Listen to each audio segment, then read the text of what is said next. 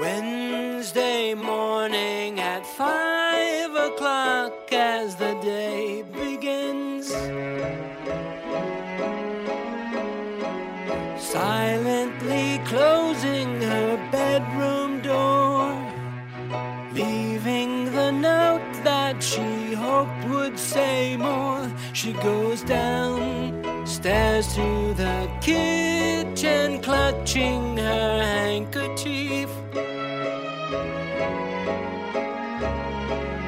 Quietly turning the back door key. Stepping outside, she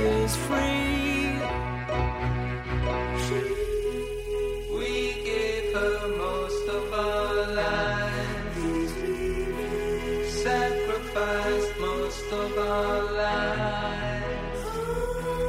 We gave her everything money could buy. We're back now with part two in the telling of our story of Paul McCartney's song, She's Leaving Home Origins of a Masterpiece. So let's pick up where we left off in part one of this story in our episode nine. You may recall my earlier assertion that in the crafting of the lyrics to this song, Paul McCartney's songwriting had been taken in a new direction through the uncommon lens of John Lennon. Yeah, you kind of left us hanging on that one. You just keep me hanging on. Focus. Okay, well, then, to investigate this second thread of our narrative, we need to meet the characters who were so deftly fleshed out by Paul McCartney and John in this song of theirs, She's Leaving Home. And to do this, we enlist the services of our little time machine. We have landed in London. The date is February 27th, 1967. We find ourselves just a few blocks from the Abbey Road recording studio. We are in the kitchen at the home of Paul McCartney. Paul has just set a newspaper down on the table in front of him. We know the date is February 27th, 1967, because we can see that this is the date that is printed in bold on the masthead of the newspaper. The paper is the Daily Mail, and Paul has set it down because he is deeply moved by an account he has just read in it. When we take a closer look at the newspaper, we can see that a picture of a teenage girl dominates the front page. The picture is two columns wide and spans the entire length above the fold of the paper. The newspaper account that so affected Paul this day was about a 17 year old girl who had run away from home. The teenager's car had been found parked outside her home, unlocked. The newspaper article identified that she had been missing from home for over a week. Her name was Melanie Coe, and the newspaper described that she had long blonde hair, though this description is unnecessary as it is obvious from her picture. The newspaper reported a brief statement from her father. Quote, I cannot imagine why she should run away. She has everything here. She is very keen on clothes, but she left them all, even her fur coat. End quote. So let's examine some of the evidence we can find in the written record. Thirty years later, Paul's biographer, Barry Miles, described how this newspaper story had provided the impetus for the lyrics Paul wrote for his new song, She's Leaving Home.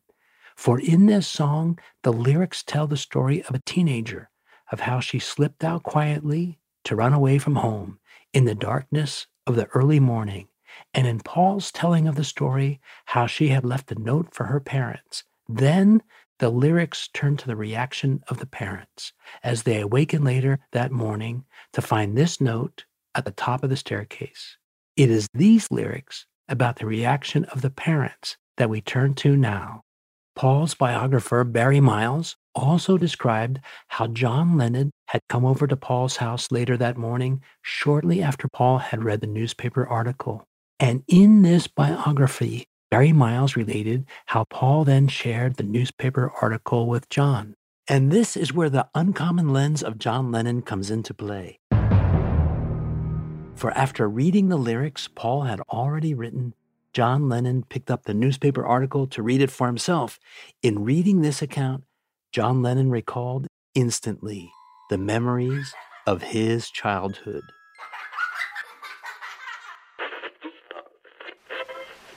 With his childhood memories in mind, this is how John Lennon answered the lyric that Paul had devised.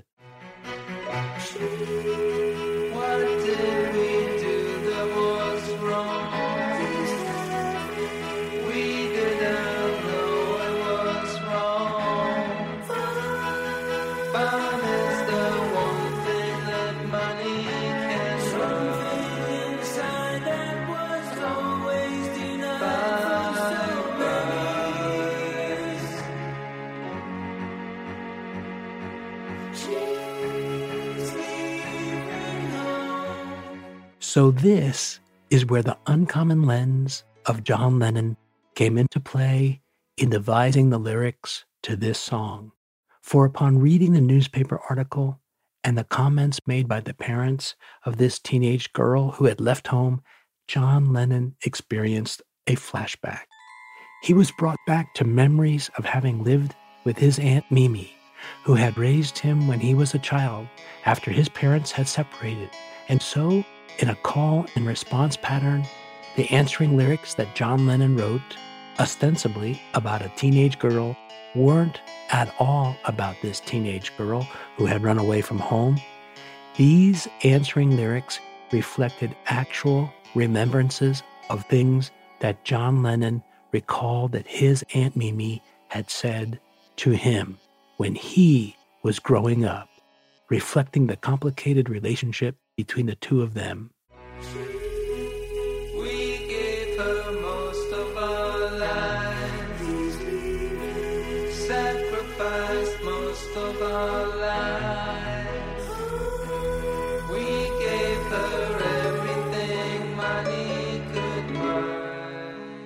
Though we have just about completed this second thread in our narrative, we need to utilize our little time machine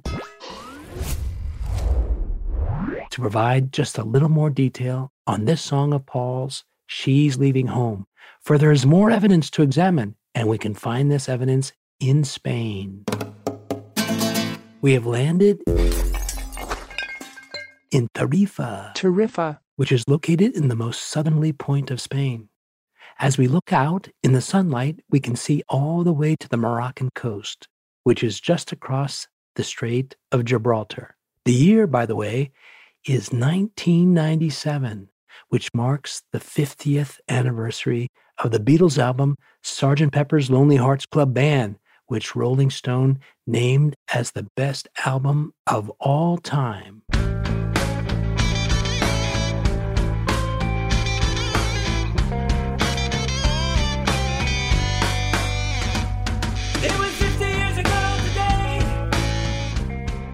But why have we landed in Spain, you might ask? Yeah! The answer to that question is that in this year, 1997, this is where we will locate the home of Melanie Coe, who was the teenager who had run away from home in North London in 1967 and who had served as the inspiration for the song She's Leaving Home. And it is here in 1997 that Melanie Coe stated the following quote, The amazing thing about the song was how much it got right about my life. The song quoted the parents as saying, We gave her everything money could buy, which was true in my case. End quote.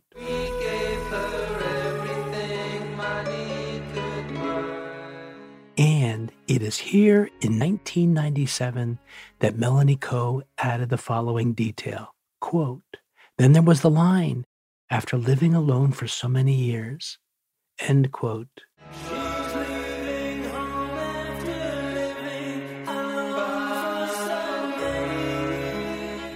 And it is here in 1997 that Melanie Coe commented about this lyric as follows quote, which really struck home to me because I was an only child and I always felt alone. I never communicated with either of my parents. It was a constant battle. I left because I couldn't face them any longer. End quote.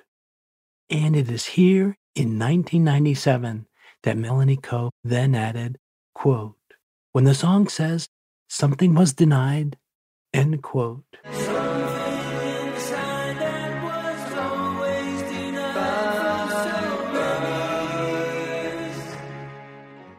Well, Melanie Coe provides us with another bit of evidence, for it turns out that that specific lyric about something inside that was always denied always had special meaning for Melanie Coe, for it was here in Tarifa, Spain, Tarifa, in 1997 that she explained how accurate this lyric really was. Quote, that something was me, she said, and then she continued, Quote, I wasn't allowed to be me. I was looking for excitement and affection.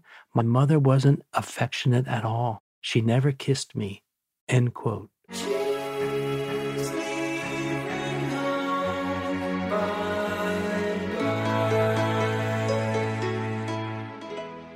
Now we've come full circle. We have met Melanie Coe, the teenaged runaway, who served as Paul's inspiration for this song, She's Leaving Home.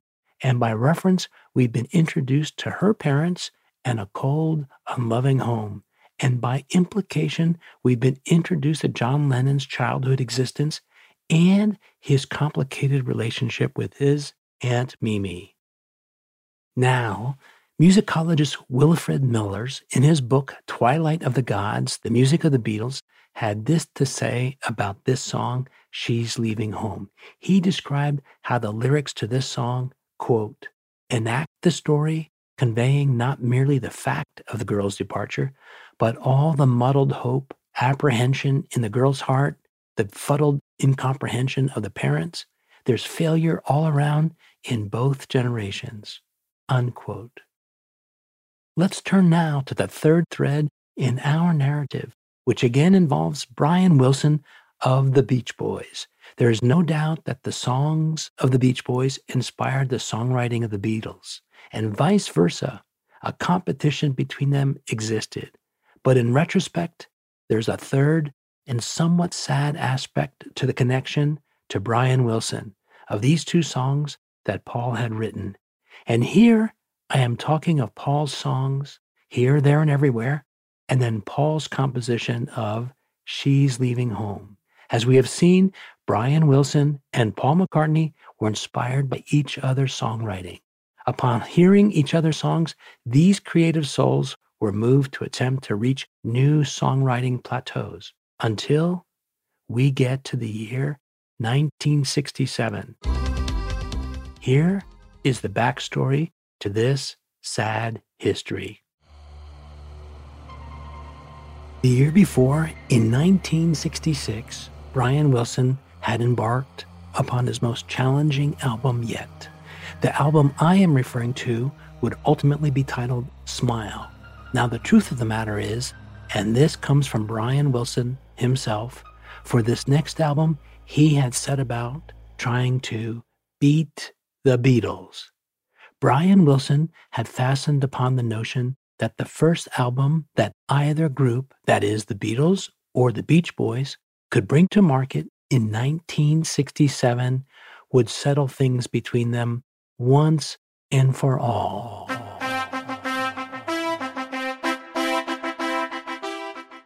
In other words, and this comes to us from music historian Darren Reed, according to Brian Wilson's way of thinking about this competition with the Beatles, the first album to market in 1967 by either band would stand forever as, quote, the standard against which all other albums released after that time would have to be judged. Unquote. Now, that is a pretty lofty expectation set by Brian Wilson, and with this, he was setting an extremely high bar, any way you think about it. But Brian Wilson had thought about it a lot. In fact, he had thought about it maybe too much. In any event, as the year 1966 went by, Brian Wilson's formulation and development of the material for his new album was chaotic and scattershot, and, how should I say this, beset by the fragility of his state of mind. Now, during this time frame, Smile, the album that Brian Wilson was so feverishly working on, was one of the most discussed albums in the rock press. Derek Taylor served as the public relations face for Brian Wilson, and he eagerly announced that December 1966 was to be the projected release date for this upcoming Beach Boys album. But that date came and went. That day is done. That day is done. December 1966 rolled into 1967 amid increasing anticipation for the postponed release of a new album from Brian Wilson and the Beach Boys. You just keep me hanging on. Hang on, we'll be back in a moment. In my ears. And meanwhile, back We're back, and in our narration, it is in the winter months of 1967. The public was eager to hear the much ballyhooed new album yet to be released by Brian Wilson and the Beach Boys. As the months of early 1967 ticked by, as the release date for the album continued to be delayed, Derek Taylor, in his public relations role, continued to write articles for the music press, sometimes anonymously, the goal of which was to heighten further speculation about Brian Wilson's upcoming album. Let's focus for a moment on Derek Taylor, for he, of all people, played an important role in the sad aspect of the story we will relate here of this competition between Brian Wilson and Paul McCartney. Let's back up the tape a bit. For it is helpful here to review the backstory, if you will. In early 1964, Brian Epstein hired Derek Taylor to serve as the press agent for the Beatles. In fact, in the summer of 1964, Derek Taylor accompanied the Beatles during the entirety of their first concert tour in the United States. After a falling out with Brian Epstein, Derek Taylor moved to Los Angeles and served as the public relations face for a number of LA based pop groups, including the Byrds, the Beach Boys, Paul Revere and the Raiders, and the Mamas and the Papas.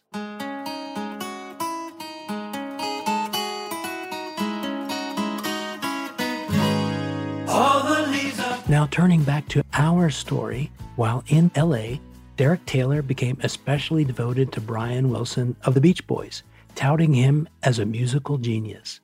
To this end, and using his media connections in the UK, Derek Taylor was fabulously successful in promoting the Beach Boys' 1966 album, Pet Sounds. These efforts of Derek Taylor in the UK definitely helped propel this album, for the album Pet Sounds received an unprecedented level of acclaim from music critics there, including from peers like John Lennon and Paul McCartney. Okay, so fast forward to late 1966 and early 1967.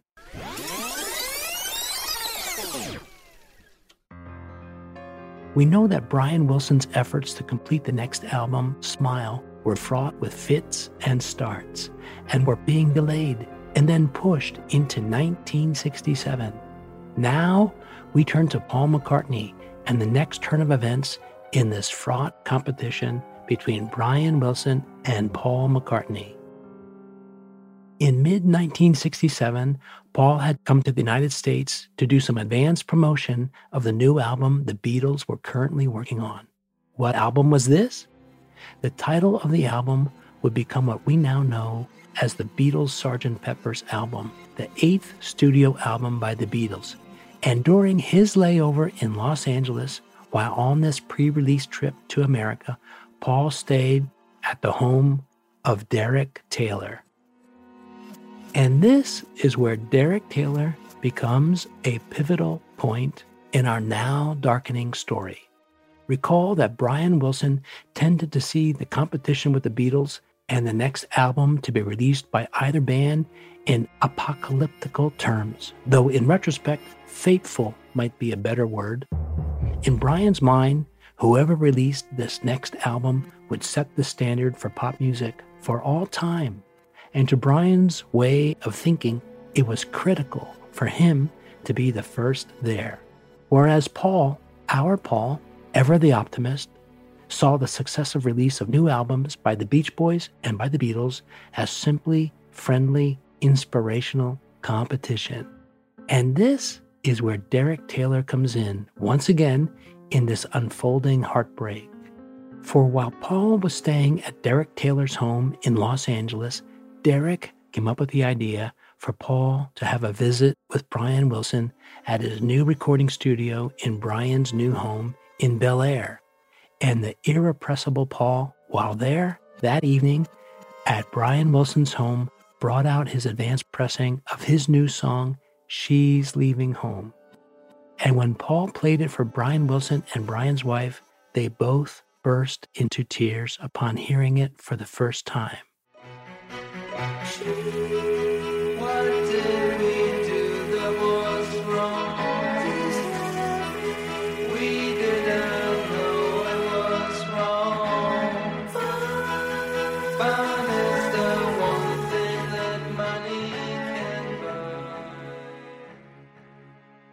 His biography of Paul McCartney, published some 50 years after this event, this is how historian Philip Norman documented this encounter between these two songwriting masters, Paul McCartney and Brian Wilson, at Brian Wilson's home that evening in Los Angeles. Author Philip Norman wrote that upon hearing this song for the very first time and in his own home, Brian Wilson was simply devastated. Philip Norman put it this way quote, So dented was the fragile Beach Boys' self belief that he abandoned work on the Smile album soon afterwards. Unquote. Father snores as his wife gets into her dressing gown. Picks up the letter that's lying standing alone at the top of the stairs. She breaks down and cries to her husband, Daddy, our baby's gone. Why would she treat us so thoughtlessly? How could she do this to me? We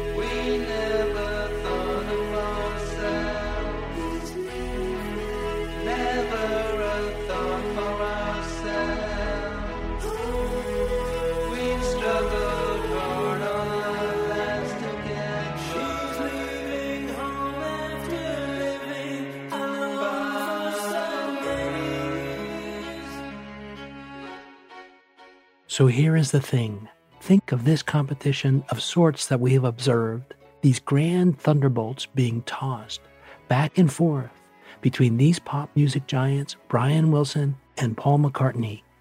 We have seen how Brian was inspired by the Beatles' album Rubber Soul and wrote God Only Knows.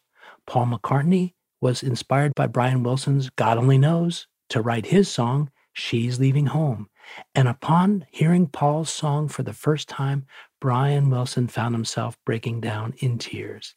And as one consequence of realizing the perfection of Paul's song, She's Leaving Home, Brian Wilson finds afterward that he is physically unable to continue working on his album, Smile.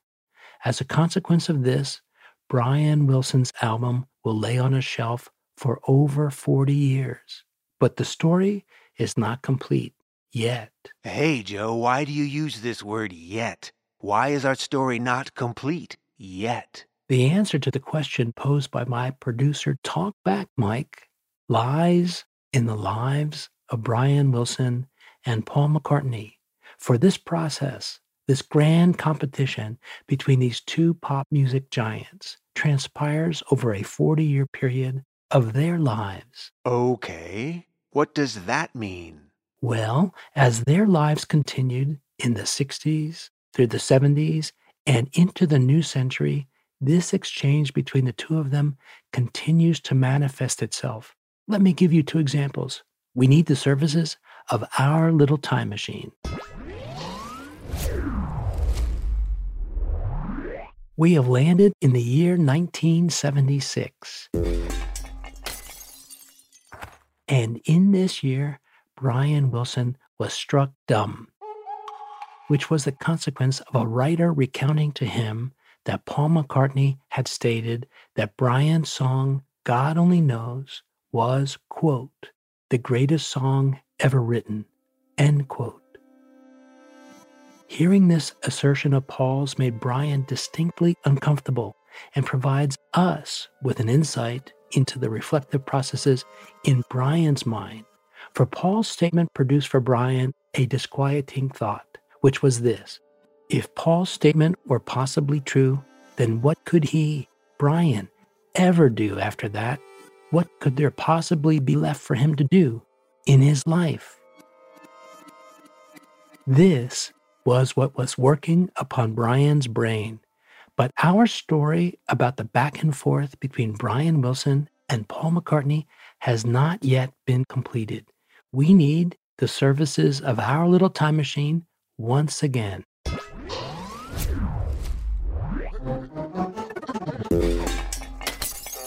We have landed in Los Angeles in the new millennium.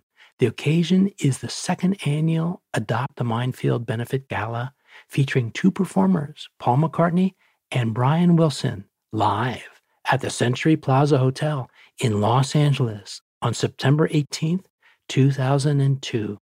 We are here because Paul McCartney and Brian Wilson are appearing together this day in Los Angeles in 2002 to perform God Only Knows at the Adopt a Minefield benefit concert.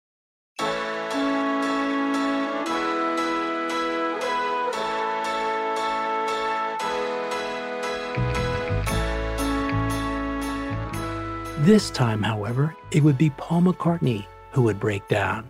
For at the sound check, on this day, with Brian Wilson on stage with him, the self realization that he, Paul McCartney, was standing there on stage with Brian to perform God Only Knows, the song that had most impacted Paul McCartney during his life, simply overwhelmed Paul, and he broke down in tears completely on the rehearsal stage, standing at the microphone. And with this, we as listeners have now relived and have experienced the great competition between Brian Wilson and Paul McCartney, the grand contest of songwriting wills, one outcome of which was this song, She's Leaving Home. Friday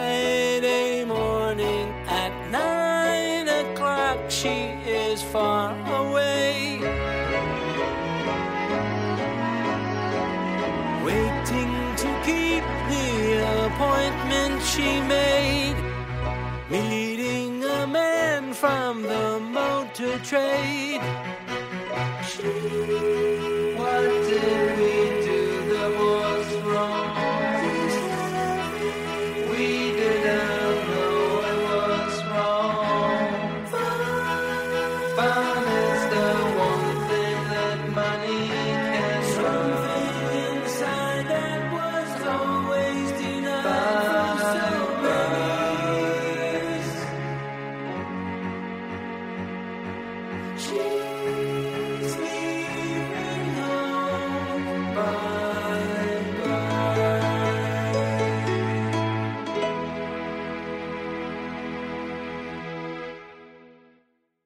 And I hope you enjoyed this podcast of Stroll Down Penny Lane. Please join us again next time as we explore further the life and music of Paul McCartney. And come see us at one of our shows if you are in the neighborhood. You'll find us at strolldownpennylane.com slash podcast or with your favorite podcast app. We are a proud member of the Pantheon Podcast Network.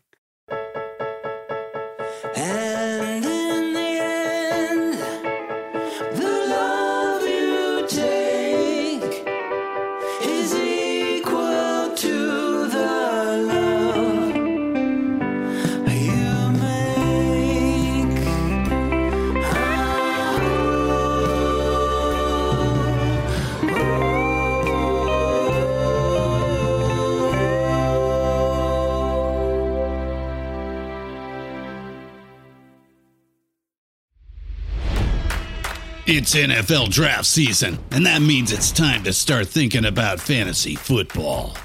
FantasyPoints.com features industry leading experts and prognosticators using proprietary hand charted data to help you score more fantasy points. FantasyPoints.com is the place to go for whatever kind of fantasy football you play. Whether you play fantasy football, daily fantasy sports, or do a little bit of everything, Fantasy Points has the meticulously researched content to guide you to victory. And why wait for the fall? Fantasy Points also covers the new spring football league, the UFL. Join the guru, John Hansen, Scott Barrett, Joe Dolan, and other massive names in the fantasy football universe with an exclusive offer. Use code Pantheon for 15% off any fantasy points package, including the all in package, with access to every article, tool, and data nugget that Fantasy Points has to offer. That's fantasypoints.com and code Pantheon for 15% off at Fantasy Points. Fantasypoints.com. Code Pantheon. Score more fantasy points.